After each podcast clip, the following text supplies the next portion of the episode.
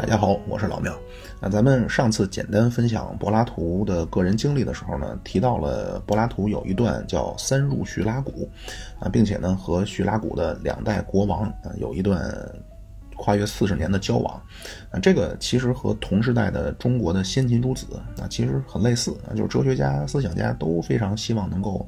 呃参与政治。那结局呢啊，其实和孔子他们都一样啊，就是很悲惨。啊，当时无论是中国的还是古希腊的啊，就这些伟大的人在去参与政治的时候，呃，一方面呢，他们本身都怀有非常崇高的理想啊，有非常健全的呃政治蓝图和观念啊，但是最终一旦真正进入到政治治理当中，呃，可能这些伟大的思想家呢。比起那些普通的政治家，或者比这种政治官僚，啊，表现出来的是更差，所以咱们上一期也提到了海德格尔，海德格尔错认希特勒的这段经历，啊，也可能是近代最后一次就是哲学家进入政治了啊，并且当然海德格尔那个也是失败了，啊，那么加达默尔就是海德格尔的这个学生啊，但是海德格尔的同事当时讽刺他。啊，就说叙拉古怎么样啊？啊，这个故事是海德格尔的学生加达默尔说的啊。那么当时加达默尔并不是为了抨击海德格尔啊，因为海德格尔大量的学生都是犹太人啊。那当时呢，海德格尔觉得希特勒就是柏拉图说的那个哲学王啊，所以他的很多学生就是犹太的学生都非常痛苦。那加达默尔并没有想说这个事儿本身啊，他想问的是柏拉图自己在叙拉古啊究竟是怎样的遭遇。什么意思？就是哲学家、思想家好像一进入政治就显得非常局促啊，显得很不对路。那到底是什么原因？是他的主张啊？是主张不太接地气？还是说这个人就是 因为毕竟都是靠人去做嘛，是人的问题啊？还是说像叔本华说的啊，就是这个时代配不上我，对吧？包括咱们说孔子啊，都一样，就是你的理论如此伟大，但是为什么没见你能取得什么政治治理的成就呢？那更甚至啊，或者最坏的情况就是，这种理论家在实际操作当中体现的这么差啊。最坏的一种可能就是，你的主张啊，你的理论本身就有重大缺陷。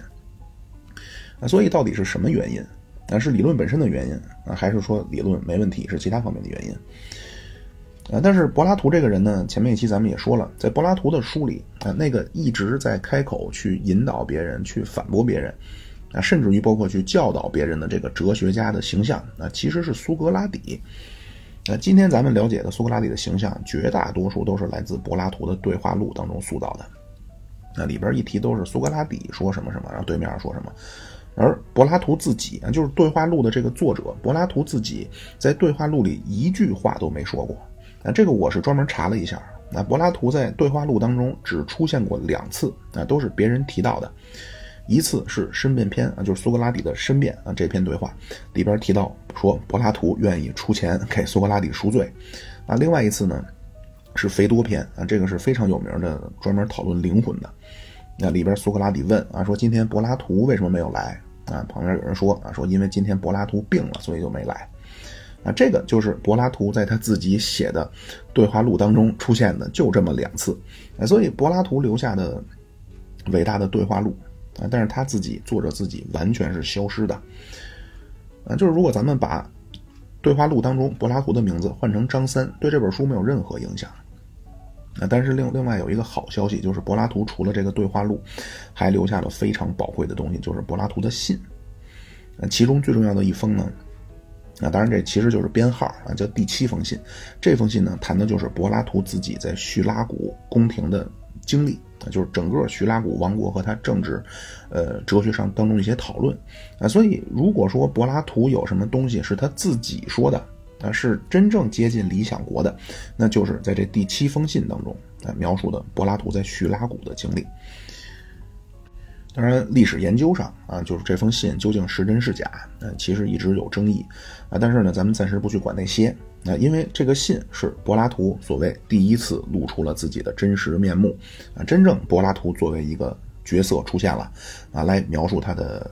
呃政治的经历啊，包括他的看法啊。当然，理想国后面咱们也都会说啊。就柏拉图在叙拉古还有一个材料，就是罗马时期有一个希腊人叫普鲁塔克，他有一个。非常有名的书，叫《希腊罗马名人传》啊，简称就叫《名人传》。这个咱们后面会说啊，就是《名人传》的故事一直激励着欧洲的热血的人。拿破仑传里边就说啊，说这个拿破仑是从小熟读《名人传》，啊，包括刺杀马拉那个啊，夏绿蒂·科代啊是个女的，啊被捕了，审问说是谁派你来的？啊，他说是布鲁图斯派我来的。那布鲁图斯是凯撒的养子，啊参与了刺杀凯撒。就是你一千八百年以前的人，怎么可能派你来刺杀马拉呢？那就是欧洲漫长的历史啊，都是要看布鲁塔克的名人传啊，这些希腊、罗马的名人的故事啊，一直都是激励着欧洲人。那这个名人传就提到了一个和柏拉图这段经历有关的啊，这个人叫狄翁啊，就是席琳狄翁的那个狄翁。这个希腊罗马希腊罗马名人传里边，这个作者布鲁塔克就把希腊的狄翁和罗马的布鲁塔呃布鲁图斯，就是凯撒的养子，啊布鲁塔克把狄翁和马克布鲁图斯放在一起啊，做了一个比较的传记，啊就这个名人传类似咱们的史记啊，也是纪传体啊，而且它分，就比如说立法者，啊政治家、军事家，什么克死一邦的，什么改革者等等，然后每一类呢会分几个人啊，然后会比较。当中的几个人啊，这布鲁塔克就说说狄翁是所有的哲学家能遇到的最好的学生。那这个狄翁也是柏拉图三入叙拉古非常重要的一个一个人啊。当然，这个布鲁塔克这个传记呢，呃，可能主要还是根据柏拉图这第七封信写的啊，也有可能就是因为有说法说这信是伪造的嘛，有说法也说这个这第七封信是根据布鲁塔克名人传伪造的。啊，但是咱们呢，就暂时先不管那些啊，就是柏拉图的这个信啊，真假咱们暂时当它是真的。啊，这个故事大概是一个怎么一个发展呢？就是柏拉图曾经三次去了叙拉古啊，最早去的时候呢，大概是柏拉图四十岁的时候，这会儿叙拉古的这个叙拉古的国王呢叫狄奥尼索斯。啊，所以《理想国》里边有一个非常就有关建筑的形象啊，这个很大程度上就是来自叙拉古的这个狄奥尼索斯。那这个人一方面呢是非常的权倾整个城邦，啊，但是另一方面呢，每天又生活在恐惧之中，啊，从来不肯让外人给他理发，啊，只让他未成年的女儿给他理发，啊，等女儿成年了，连女儿给理发都不让了，啊，因为他老害怕你别人拿着刀在他脖子上比比划划的，啊，所以柏拉图就说说这个表明什么呢？说这种体制表面上最有权力、最为所欲为的人，其实他过的是人世间最悲惨的生活。啊，这狄奥尼索斯当时的风评也很差啊，都觉得这个狄奥尼索斯就压榨了整个西西里啊，所以这种这种政治体制啊，实际就代表了希腊城邦所有政治体制当中最差的一种形式啊，因为这种这这个柏拉图就说，这种统治之下，从统治者到被统治者到别的城邦啊都不舒服啊。那柏拉图来了以后呢，就是到叙拉古以后呢，刚开始和狄奥尼索斯关系还不错，那还挺融洽。甚至柏拉图呢，因为他和原子论的那个德谟克利特两个人，就当时在思想领域是最厉害的两个人啊，但是势同水火，所以狄奥尼索斯呢，干脆就把德谟克利特的他的所有的作品都买了，然后烧了，啊，就等于希腊版的焚书坑儒。那在这个阶段呢，柏拉图就认识了狄翁，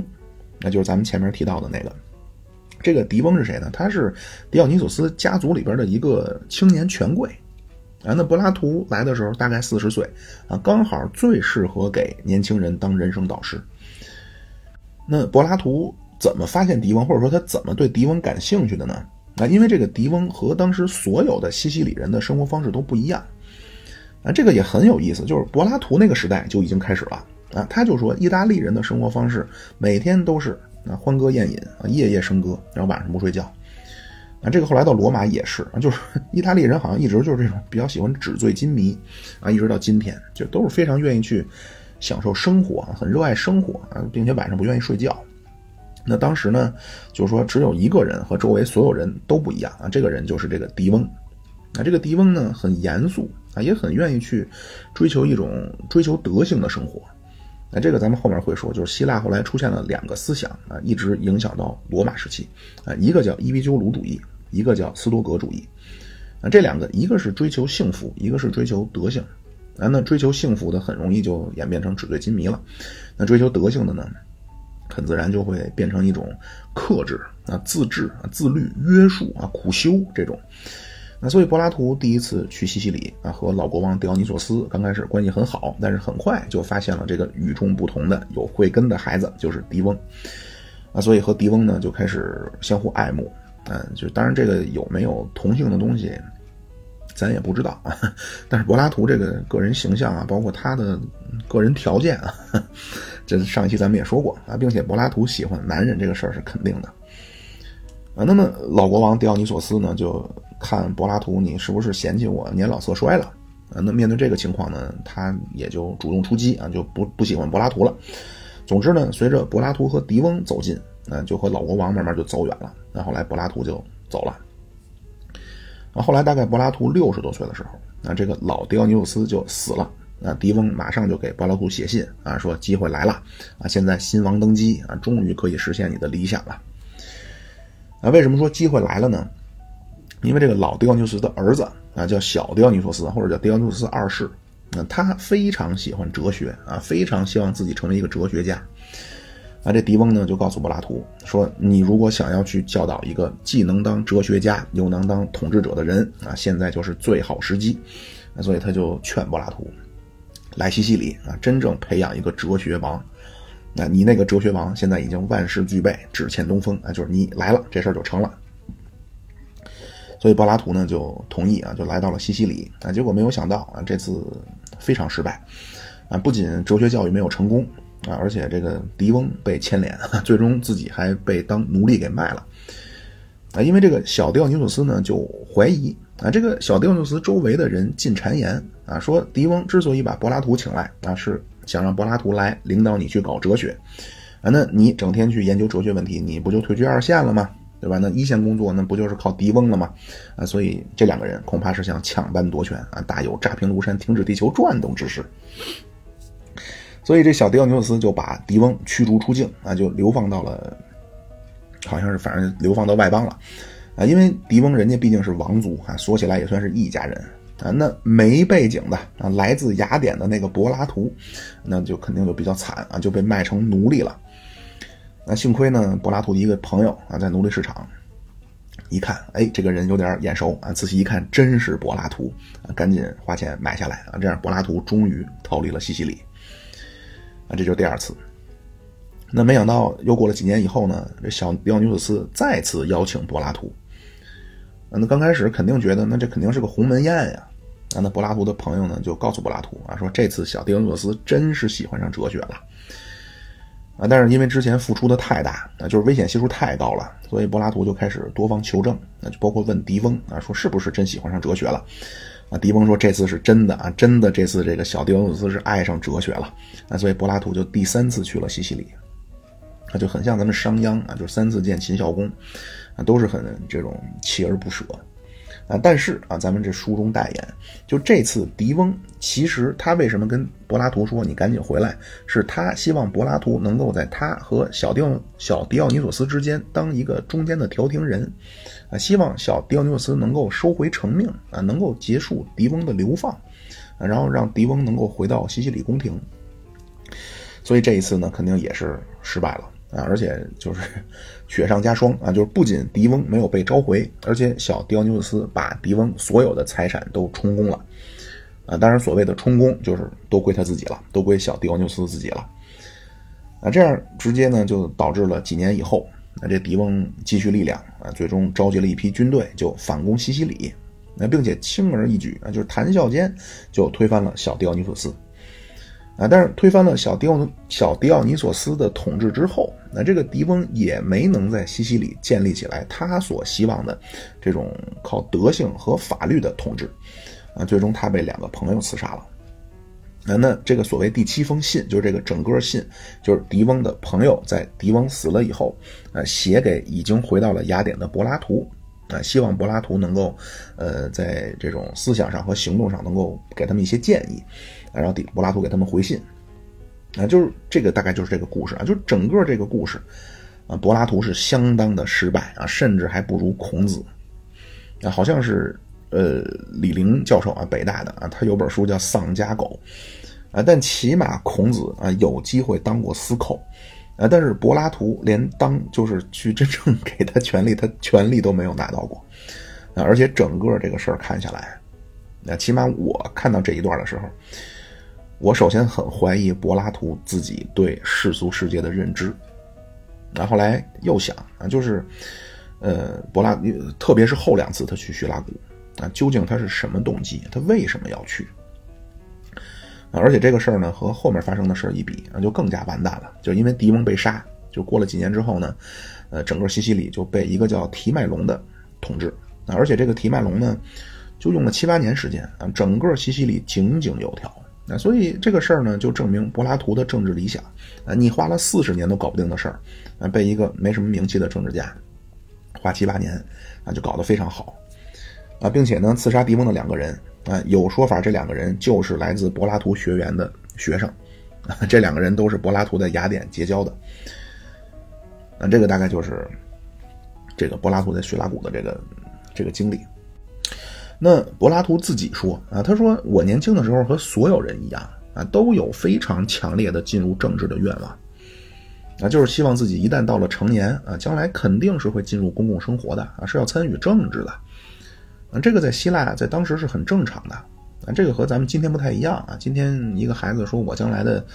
我立志啊，我长大以后我要去主持公中央的日常工作啊，这个比较奇怪，但是城邦时期的雅典这个很正常。但是当时雅典城邦呢，就发生了一系列很重大的变化啊！就当时雅典的民主政治就完全丧失严肃性了啊！就是伯利克利时代的就那一辈人所相信的原则和基础完全崩溃了啊！就有点像今天的中国啊！就是咱们一说老一辈相信的一些政治理想啊，其实在年轻一代人的心里啊，觉得呃那代人的东西呢，就觉得叫时代的局限性。啊，这个甚至都是客气的说法啊！今天很多年轻人呢，嗯，可能很少会去思考老一辈当中那种崇高的东西啊，更多的也是去反思啊。当然，更差一些的那就是去咒骂啊，这个咱就不提了。那《理想国》开篇第一卷啊，刚开始一描述就是，呃，苏格拉底在一个地方叫比雷埃夫斯港，啊，是一个港口啊，他和一群年轻人啊，当时他们讨论啊，都觉得政治很糟糕。啊，而且呢，这个政治确实是很糟糕啊！所有人都在骂政治啊，都在抱怨的时候呢，又发生了很大的变动，啊，或者说今天话说就是爆发了革命啊！因为当时雅典被打败了啊，那就模仿斯巴达的这个体制，就二八加二的这个体制，啊，就成立了三十寡头，啊，后来这个被推翻啊，雅典恢复了民主制啊，但是也就已经完全不行了啊！最终的一个标志就是苏格拉底被审判被处死。那在三世寡头上台的这些人当中啊，有一些就是在对话录当中啊，咱们经常都能看到的，啊，就是咱们管这个柏拉图这个《理想国》啊，《地脉欧篇》呃，《克里提亚篇》啊，放在一起，一共是四篇啊，叫四连曲，就是柏拉图的这个对话录一共三十六部啊，然后是九个四连篇，那等于四九三十六啊，那和《理想国》一起构成这四连篇当中《克里提亚篇》啊，这个。克里提亚是一个人啊，这个人就是三十寡头当中的其中之一。那这个人是谁呢？是柏拉图的叔叔或者舅舅。啊，另外还有一篇呢，叫卡尔米德。那卡尔米德篇，这卡尔米德是谁呢？也是三十寡头之一。啊，这个也是柏拉图的亲戚或者朋友。啊，那用柏拉图自己的话说啊，说三十寡头啊，包括后来就是整个重建雅典民主制的重要的国家领导人啊，实际都是他最熟悉的亲人，包括自己的朋友。那当时柏拉图还相对比较年轻啊，他当时想，那这些人上台呢，雅典肯定会迎来一次中兴。但是很快呢，就发现不是这么回事儿啊，就这三十寡头完全不能和伯利克利时期比。啊，后来呢，在柯林斯的这个城邦的帮助之下呢，恢复了民主制。那但是比之前好像更差，就是一波不如一波。啊，其中呢，柏拉图就记载了几个事儿啊，就觉得好像对他冲击很大的一个，就是当时这个寡头政治强迫苏格拉底去抓一个根本没做过坏事的人。那后来寡头这个三十寡头倒台啊，这个雅典回归民主制。本来柏拉图刚开始还心存幻想啊，但是很快啊，他老师苏格拉底就遭到了诉讼啊，最终被城邦判处死刑。那在这第七封信当中呢？柏拉图就有这么一段啊，这个我当时还抄下来了啊，叫我观察这件事情，以及在政治上做事的人，以及所有的政治和法律习俗，啊，随着年龄的增大，我越来越发现，以正确的方式处理政治是极其困难的事情，甚至在某种意义上，几乎是不可能的。如果没有可信赖的朋友和伙伴，你不可能做事。但是因为城邦习俗很糟糕，所有人都生活在糟糕的习俗和法律之下，你很难找到志同道合的伙伴，所以正确的。呃，管理政治对于一个败坏的城邦几乎是不可能的。啊，然后柏拉图呢就说，虽然我最初是充满了这种政治的热情啊，希望参与政治，但是呢，尽管我现在还在考虑去扭转这个局面啊，都在，我还仍然是抱以希望能够，希望能够做出改变，但是我真正的热情已经非常小了，就是他实际上已经感到很绝望了。啊，那他通过观察政治啊，并且随着年龄的增长和政治经验的成熟啊，以及经历了两次政治变动当中和他直接相关啊，并且都和他的老师苏格拉底相关的这个事儿，他得出一个结论，就是现在所有的城邦政治都完全不可救药了。所以柏拉图说啊，我被迫宣布，只有那些真正从事哲学的人成为政治事务的统治者啊，或者城邦的呃管理者的时候。啊，那么人类才能够脱离坏的政治。啊，就这个就和咱们先秦诸子那个时代非常相似啊，也是面临一个礼崩乐坏啊，所以当时就产生了各种各样对国家社会的构建的理论啊，从这个延展出去啊，就又出现了比如讨论人性的问题，讨论道德的问题。那甚至咱们的道家就产生了后来黑格尔的辩证法的，就有那么点意思的这么一种看待问题的方法啊，等等等等。那在古希腊啊，最早也最有名的一个讨论啊，或者叫解决方案，就是柏拉图以一个在当时经历了城邦的衰落啊，并且很多城邦的高层都是自己的亲戚朋友的这么一个身份，他在《理想国》当中就提出了哲学王的观点啊，哲学王就是哲学家当最高统治者。啊，这个就是柏拉图的政治哲学最核心的一个观点。啊，那在柏拉图那封信里啊，在柏拉图自己看来，这个是他从二十多岁渴望能够参与到公共的政治生活啊，包括经历了两次这种政政局的变动，或者经历了革命，那么对希腊的城邦政治进行思考和呃观察之后，得出这么一个结论啊，就是除非政治和哲学结合在一起，否则政治根本不可能改变这种不可救药的情况。啊，那为什么哲学王在柏拉图看来是这种所谓对现实的不理想的政治的一个最好的治疗方案呢？这个理想国呢，实际就是苏格拉底啊，这个他和一群自己的年轻的朋友，包括辩友，在比雷埃夫斯港啊，进行了一场关于什么是正义，包括我们要一个什么样的国家的讨论。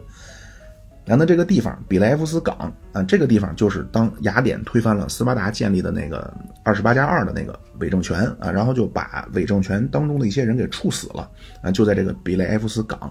啊，那被处死的这些人当中就包括柏拉图的一些亲戚朋友啊，所以这个地方如果确实是柏拉图借苏格拉底之口来描述自己的政治理念啊，就是说这个地方如果是这件事儿如果是虚构的。那柏拉图虚构当中选的这个地方，那一定是非常有深意的。啊，那当然这个我不会说跟大家去做这种剧毒了。啊，就刚开始大家讨论正义啊，都纷纷表达自己的看法啊，最终呢出现了一个叫霍拉叙马霍斯的，啊，这个咱们就暂时管他叫小色。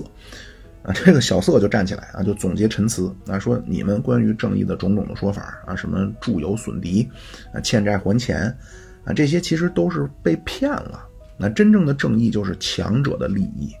啊，这个小色呢还还举了个例子啊，说大家你们以为一个牧羊人去放羊啊，他是希望那个那个羊好吗？那他当然是为了把那个羊养肥了吃啊，啊，他说是为为了维护各自的利益啊，所以不同的政府制定了不同的法律，然后法律呢给自己的城邦的公民提出了所谓正义的背书，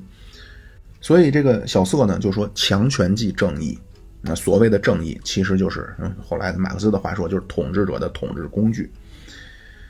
啊，当然苏格拉底喷他们这个，咱们就省略了。那比如说啊，那你说统治者犯错了啊，他自毁长城了，这是不是正义？啊，包括说医生给人看病啊，这是不是正义？对吧？包括咱们可能就是之前听过苏格拉底那期的，啊，就包括这个柏拉图理念，就是上一期的那就是苏格拉底他总会去追问一个东西，叫做正义的本身，那就是正义的概念。就是如果存在一个东西叫正义本身，啊，那正义就不应该是出于给人带来的后果，而是出于正义本身啊，你要基于一些原则去去去去去选择。那这可能听起来比较绕啊，就是比如后来的功利主义，那功利主义最早的叫边沁啊，他当时就管他的主张其实叫结果主义啊，consequentialism。就这个行为是不是正义啊？要看行为的结果。那如果行为能够满足多数人的快效用的最大化啊，那么这个选择就是正当的，就是正确的。啊，另外和这个相对的呢就是康德啊，康德在政治哲学上呢叫绝对主义。啊，就是这种行为啊，不是它的正不正确，是否怎么样，和它的结果无关啊。当然，这个今天咱们就不详细展开了，就是感兴趣的可以去之前找有之前有一期专门说康德的啊，就是是不是正义啊，不要看结果啊，不是看多数人怎么看啊，这个东西是绝对的，啊能够符合这个要求，它就是正义，不符合就不是啊。那古希腊人呢，啊，特别是柏拉图，他肯定认为有一个东西都是存在一个理念嘛。所以柏拉图就先反驳了不正义的人更聪明，啊，然后反驳了不正义的人更强大，啊，然后反驳了不正义的人更幸福，啊，并且柏拉图的这个理念论的轨道当中呢，就是你正义肯定存在一个正义的理念，对吧？那既然存在正义的理念，那正义的城邦也应该存存在一个理念。那前面咱们说柏拉图认为理念优先。那所以，既然有了正义的城邦的理念，那接下来咱们就创造一个这个所谓正义的，就是理想的城邦呗。那，这样呢，就开启了一次，就咱们今天管这个叫思想实验啊，就真是一次伟大的思想实验。那就是柏拉图笔下的苏格拉底和这些人一起开始去建立他们心目中最好的、最理想的城邦。啊，这个呢，也其实是一种比较主流的讨论政治哲学的方式。那甚至是讨论问题的一个很重要一个方式，就是一点一点来。啊，咱们今天一说什么就是我希望啊，你想要一个什么样的社会啊？我希望房子别那么贵啊，或者我希望车牌应该别限制。但是哪怕咱们后来如果后边说到啊，就是自由主义洛克啊，他也是要先看就是人类最早是一种什么状态啊，叫自然状态啊，那时候人应该是一个什么样子啊，让慢慢怎么去慢慢发展。然后包括马克思啊，都是一点点看。啊，所以呢，在这讨论当中呢，首先先建立起来一个简朴的城邦，啊，或者这个城邦呢叫健康的城邦，那就是大家人啊都聚在一起成立一个城邦啊，大家形成一个社会，形成一个呃，今天咱们叫国家，那到底是为什么？那柏拉图说啊，就当然这个在《理想国》当中，就是柏拉图笔下的苏格拉底说啊，他说因为人啊没人能够自给自足，那大家都需要互相帮助。啊，或者叫咱们今天讲话得搭伙过日子，啊，所以这样就形成了，形成了城邦啊。这个咱们荀子说啊，叫人力不若牛，走不若马，就是人劲儿没牛大，跑的没马快，啊，那人凭什么能生存呢？啊，叫人能群，啊 就是人能生活在一起啊。那么既然大家生活在一起，那就出现了分工。那后来，亚当·斯密啊，经济学之父，一七七六年发表《国富论》，那就提出了一个很核心的观点，就是分工增加效率，啊，并且市场的规模决定了分工的精细程度，啊，所以规模越大，效率越高。啊，但是呢，柏拉图的兄弟啊，这个是一个充满热情的人啊，这个他很像在《理想国》当中的这个这这个人叫格劳孔啊，他很像是柏拉图在第七封信当中描述的自己的这个形象啊，就是很充满了热情的这么一个人啊，他柏拉图的兄弟啊，他呢就提出啊，说你这个简朴的城邦呢恐怕是不够好啊，他觉得这个太简单了。啊，用咱们今天的话说呢，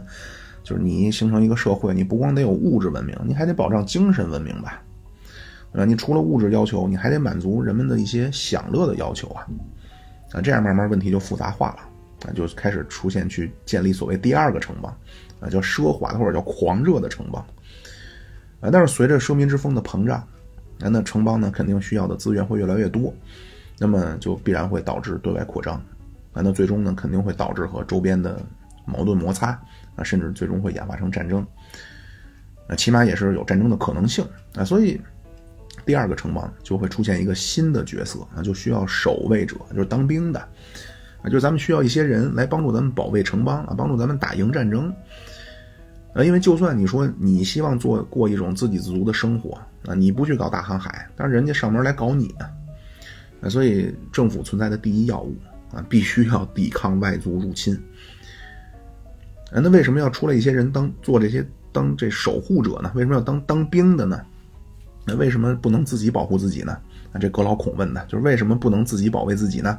很简单啊，打仗是一个专门的技能。对吧？你让十个当兵的给他配上武器，能打咱们一千个上班的。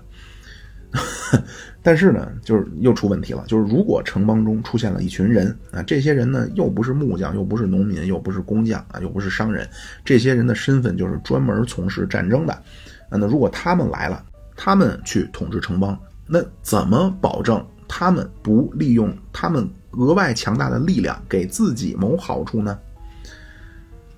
啊，很简单啊。首先，这些人呢需要具备某些高贵的品格。啊，柏拉图说呢，像狗一样的品格。啊，狗是什么品格呢？对待主人非常温和，对待敌人非常凶残。然后用咱们今天的话说，叫对待同志像春天般的温暖，对待敌人像冬天般的残酷。啊，另外呢，要培养他们。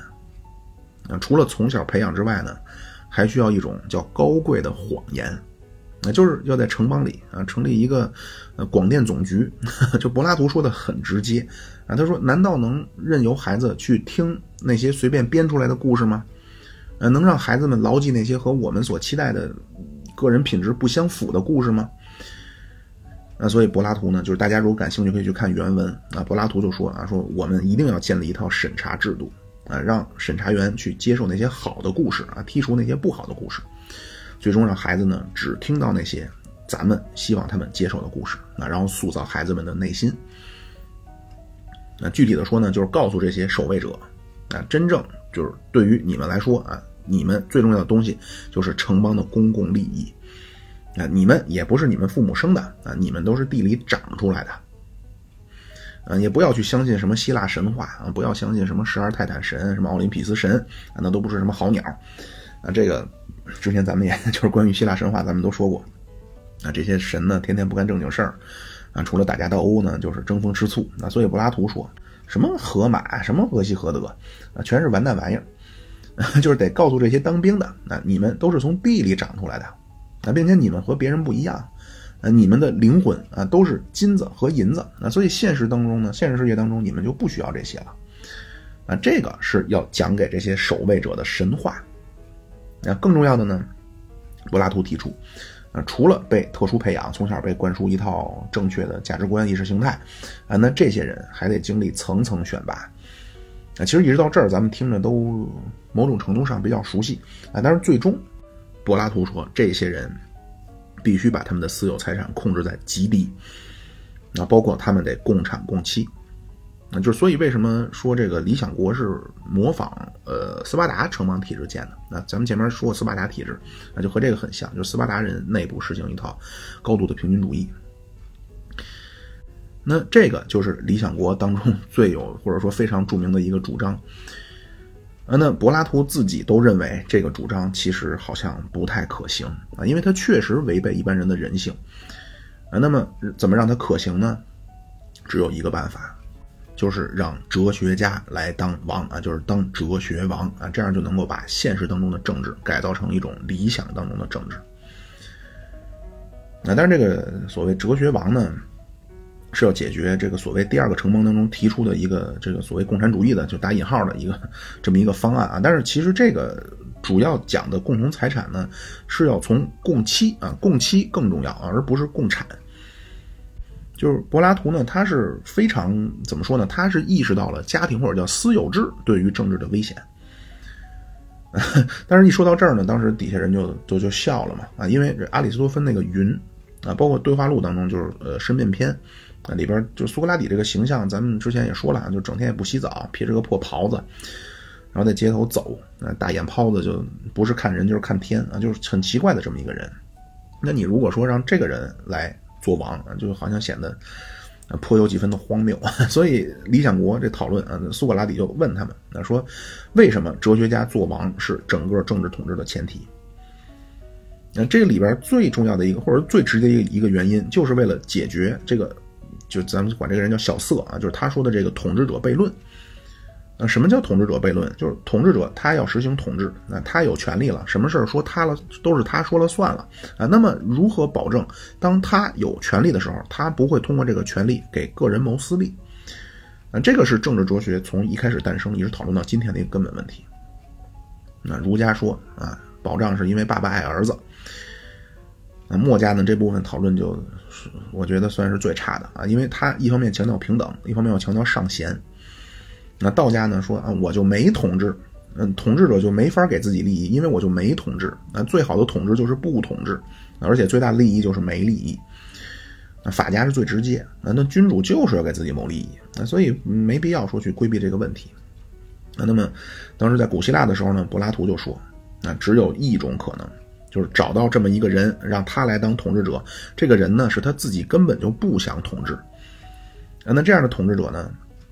在他看来啊，他觉得真正有价值的生活啊，是一种更高的追求啊，是一种哲学家的这种追求啊。他来当统治者了呢，他进入政治了啊。那政治生这种政治上的责任啊，或者政治上生活呢，在他看来不是他最大的追求所在啊。这是一个迫不得已的结果啊，是城邦架着他来干这个事儿的啊，不是他个人的主观愿望。嗯，只有找到这种人啊，那么才能够真正解决这个所谓统治者困境。啊，才能够真正形成一个好的政治。啊，这个就是后边呃，柏拉图这个第七章当中写的这个洞穴的故事啊，叫洞穴假说。那就是所有人都被牢牢的捆着，啊，只能面向墙壁。啊，你在墙上看到的都是背后的东西的影子。啊，你在这个洞里边看到的东西，眼前的这个墙上东西都是影子。啊，这洞里所有人都对这个影子深信不疑。啊，都觉得眼前的影子才是真实的世界。啊，直到有一个人站起来，啊，转过身去，啊，发现世界不是之前自己想象的那样，啊，之前看到的所有的真实的东西，啊，包括财产、权利、金钱，啊，甚至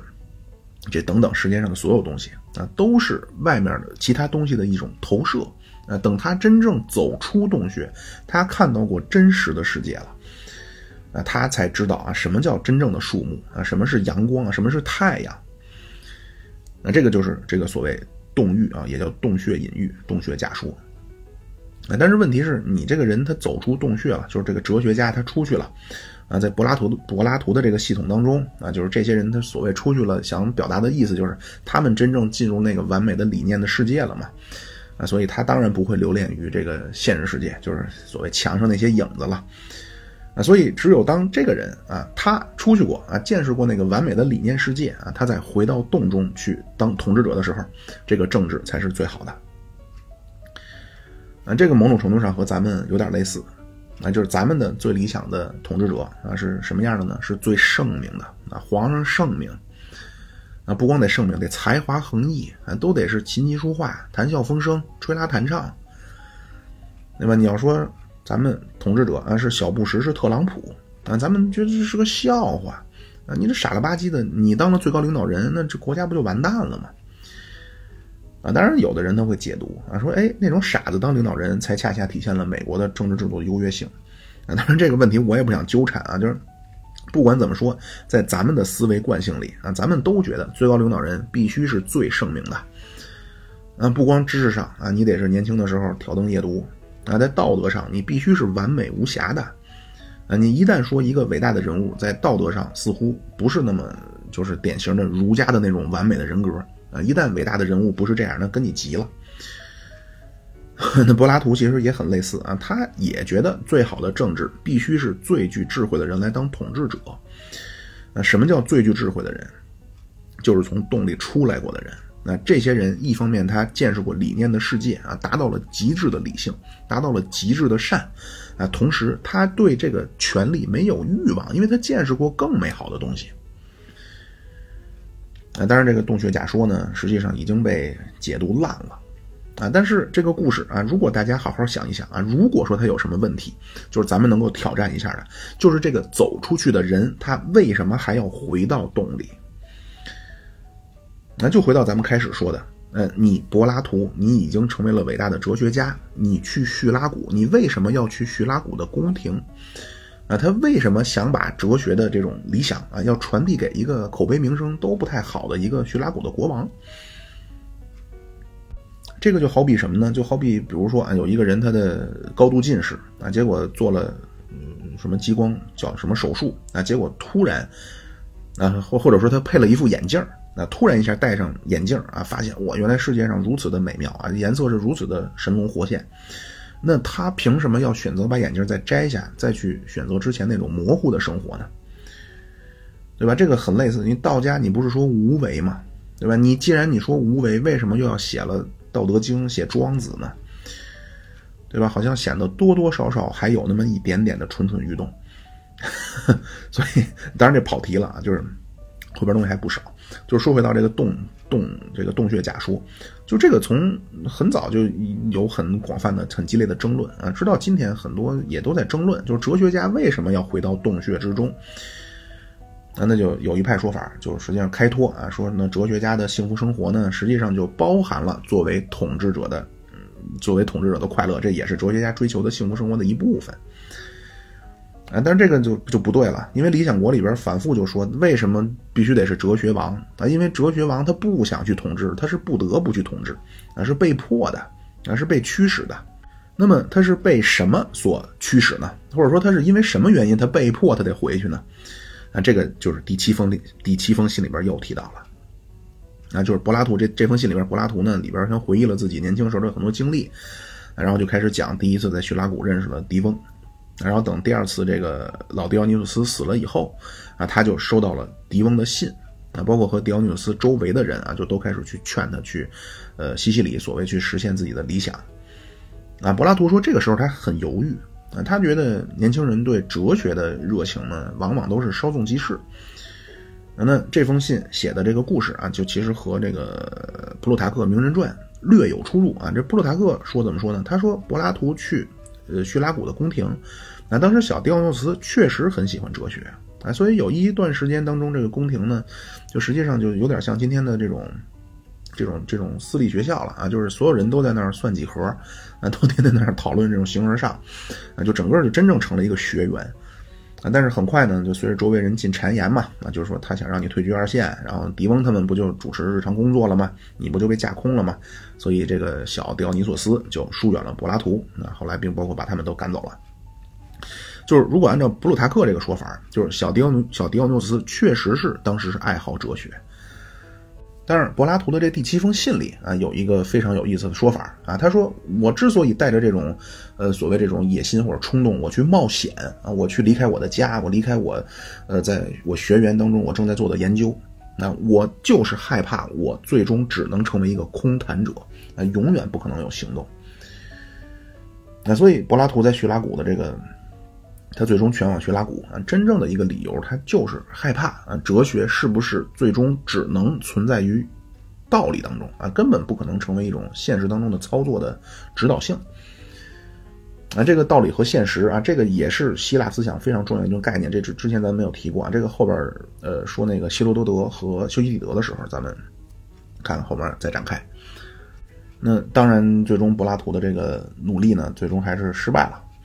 啊，也有很多人呢去揶揄哲学家，啊，意思就是这哲学家就是一群干什么都不行的人啊，就说什么都很厉害，但是干什么都不行的人。咱们现在很火爆的啊，这复旦大学的王德峰教授啊，说了一个非常有意思的事儿。那他说他去参观深圳，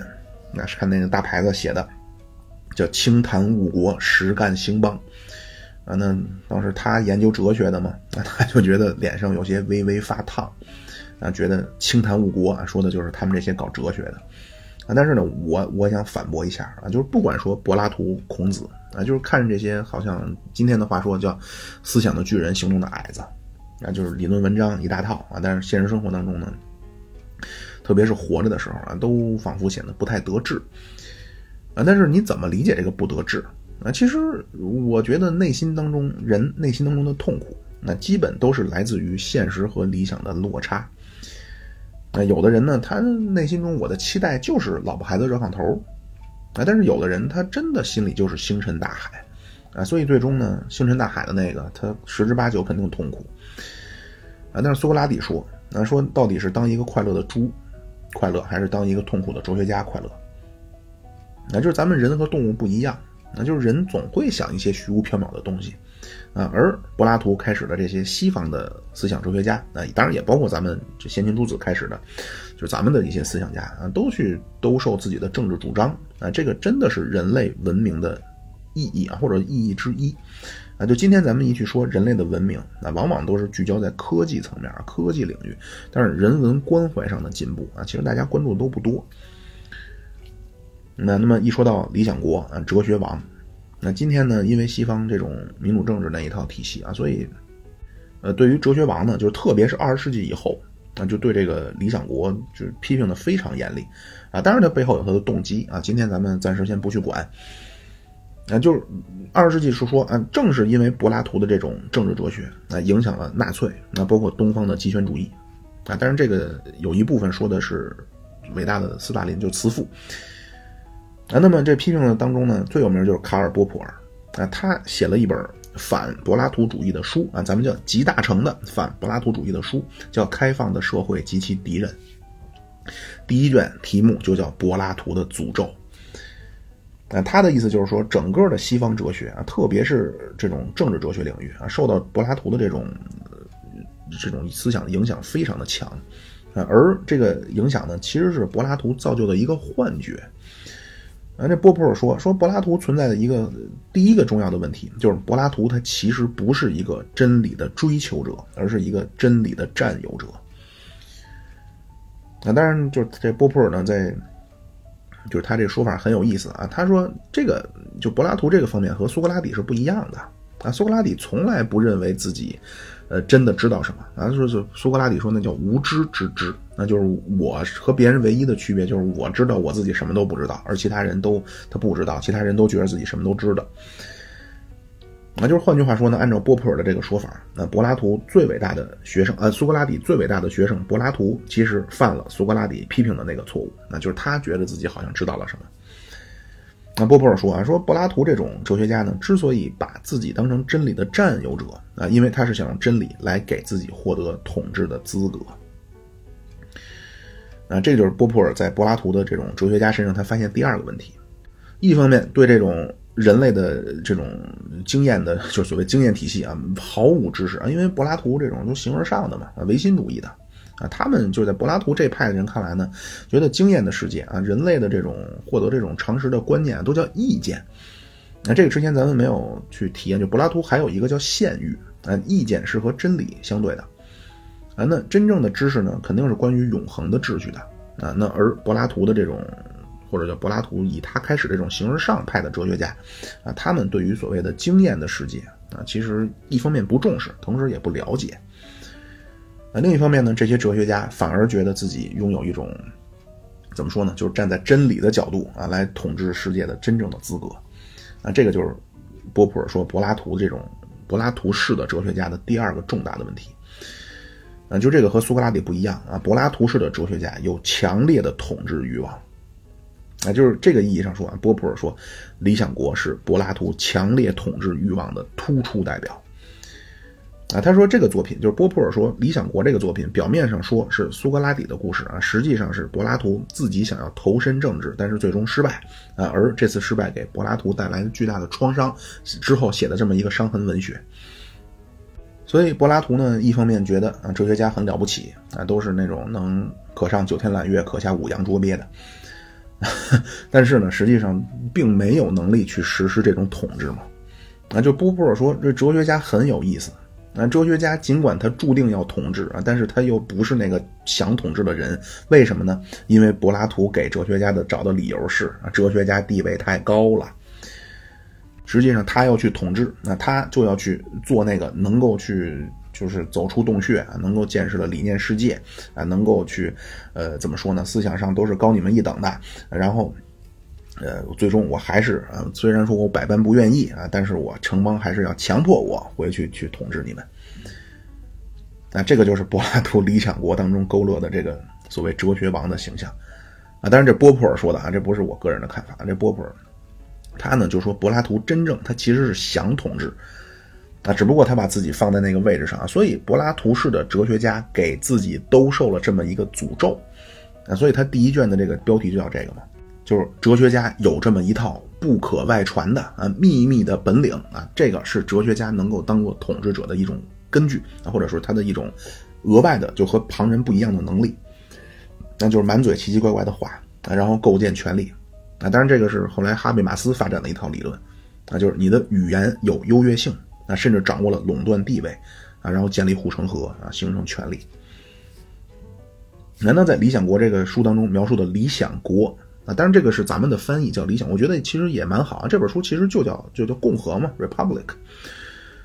那到底是什么意义上啊？这是一个理想的国啊，就是它之所以咱们说它是理想，到底是在什么意义上说啊？那么在理想的政治当中有一个核心要素啊，柏拉图就说这个叫哲学王啊，哲学家要做统治者。但是为什么哲学家做统治者呢？因为哲学家不想去统治啊，因为他不想去统治，所以他最适合当这个统治者。那这个就波普尔说，这个就是这本书最奇怪的地方。而波普尔说，啊，他说你这个小把戏啊，你骗不了别人啊。说其实你们是最想统治的啊，但是你嘴上又不说啊，所以说最终呢，你是说希望有别人来强迫你啊。这波普尔对这这这柏拉图的批评是非常的非常的厉害啊。他说这柏拉图是严重的脱离现实啊，但是要去又希望自己能够去干涉现实。嗯，不了解生活，但是又希望去指挥别人生活啊，都是些思想的巨人，行动的矮子。那这个，